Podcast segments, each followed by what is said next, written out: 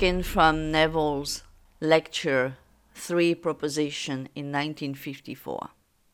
Well, my first proposition is this one. The individual state of consciousness determines the conditions and the circumstances of his life.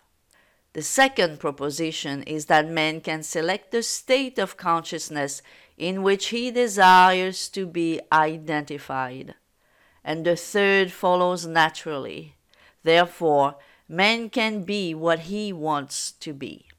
If the first proposition is true, that the individual state of consciousness is the sole cause of the phenomena of his life, then the normal natural question that is asked why doesn't he change it to a more desirable state if he could change it? Well, that is not as easy as it appears. Today we hope to give you a technique to make it easier, but man finds it very hard to leave the things to which he has grown accustomed. We are all grown stuck in the habitual. Now man finds it difficult to detach himself from the habitual, so this morning we have brought you these three propositions. And I hope I can make it clear that you can, with this knowledge, apply it so that you can realize your every objective. It is of the height of folly to expect changes to come about by the mere passage of time. For that which requires a state of consciousness to produce its effects could not be effective without such a state of consciousness. So, if I must be in the consciousness of the things that I am seeking before I find it, then the only thing to do is to acquire that state of consciousness. Most of us do not even know what we mean by state of consciousness. To those who are here for the first time, it is simply meant that a state of consciousness is the sum total of all that a man believes and accepts and consents to as true. So again, this is from Neville Goddard in his lecture Three Propositions from 1954. So here, in the first sentence of his lecture, Neville tells us that we need to understand that our lives is depending on states of consciousness, on our state of consciousness. And then he goes on to say that once we select the state of consciousness that we desire and we identify with that state, well, it naturally follows that that state of consciousness will be your life, will materialize, will harden into fact, as he used to say, in your 3D reality. But then he says, well, it's not that easy, right? And why is it that it's not that easy? Well, he tells us here because a man has grown stuck in the habitual. And that, my friends, is the reason, not even the reason number one, it's the only reason why you don't have your desire right now. Because it's your habitual, you are stuck in the habitual of your life. And I see that when I when I hear when I read those lines from Neville, I can say that I hear this a lot from my clients, from my followers, from my listeners, sending me messages and questions almost every day. Some of them I know them for for a while, so I really truly see that they are stuck in their habitual state. So for a little while, they sometimes manage to step into a better state, more friendly state, a state that is closer to their desire, right? But then something happens in their 3D. A little thing, or even a big thing, but anyhow, it's the same thing. Something happens in their 3D reality in their lives, and boom, what happens?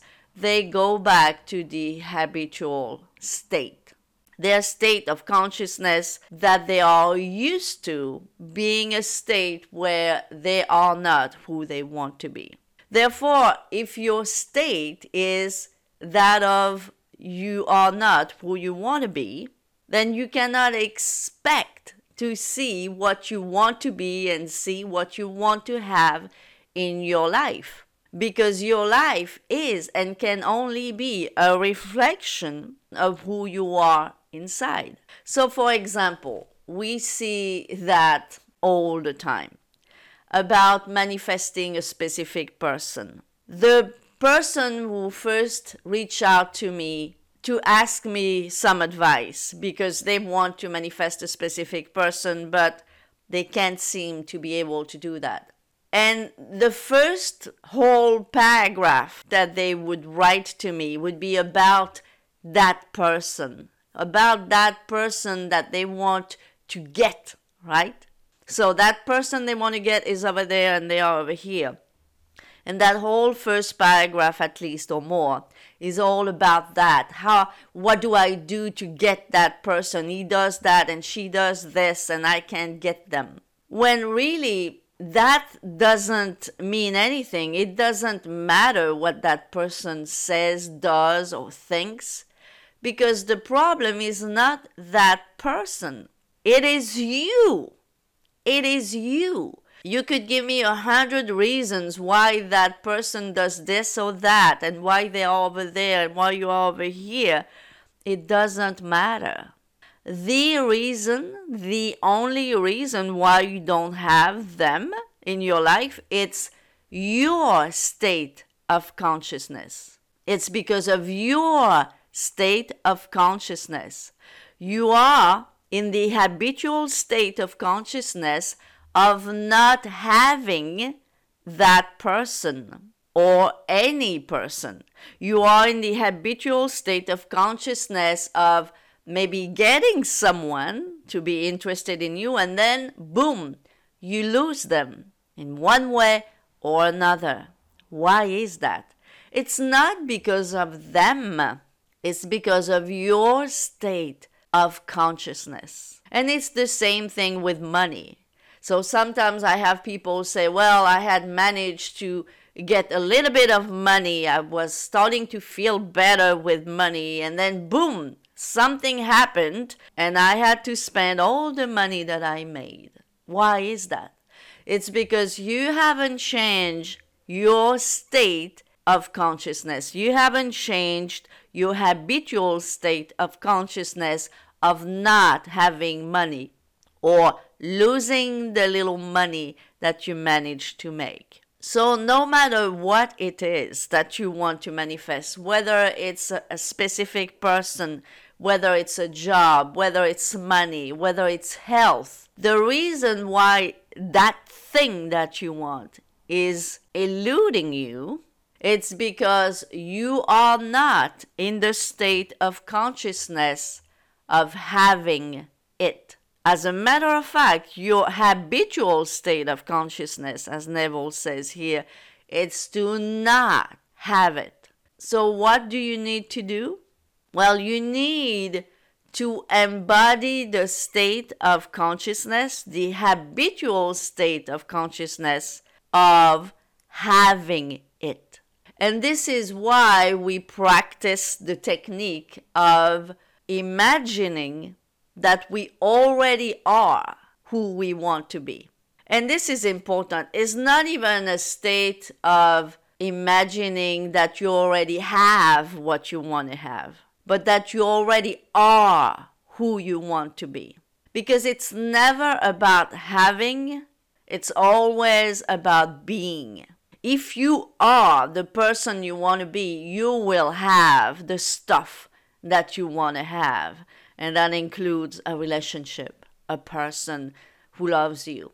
But as long as you are not that person, well, you cannot have what that person wants because what that person wants, it's not the right person, so to speak. It's not the person in the state of having what they want to have. So that's why when you want to manifest something that appears to be outside of yourself, it's never about that thing or that person. it's always, I don't know how many times I have to say this, but it's always, always, always about you. It's your state of consciousness, your state of consciousness that will manifest that thing that you want or the lack thereof. So it is very important to understand that because overall, with the comments and emails that I receive, I can see that most of you listening to this type of podcast, being maybe still new in the law of assumption, are really under the impression that it's about things outside of you. And it's never, never the case. It's you. It's your state of consciousness. Because consciousness is the only reality. So, to get your desire, you need to change who you are. And the way we change who we are is by stepping into a different state, a different state of consciousness, where we are that person that we want to be.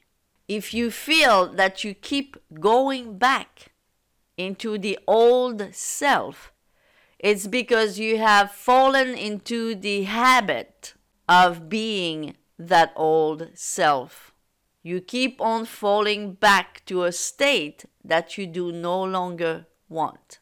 Later on in that same lecture, Neville says, Man has a particular strange feeling, a little affection for the feeling of being unwanted or the feeling of being hurt, and he likes to talk about it. Don't we see this? Neville said that over 50 years ago, 60 years ago. It's still true. I see that in people today. They have, we have, I mean, I'm not any different than you, right? We have a little affection for feeling like we are a victim. For some reason, humans, men, as Neville calls it, right, loves to feel bad. Why is that? It's because it's habitual for people, because of the society we grew up in, to feel good in the feeling bad. And that's why Neville also says that your desire to change must be greater, must be stronger than your desire to remain who you are. So, in order to get what you want, you must have a strong desire to be someone different than the person that you are right now. And in order to do that, you need to step into the state of who you want to be. I hope this was helpful. And as always, I really appreciate you.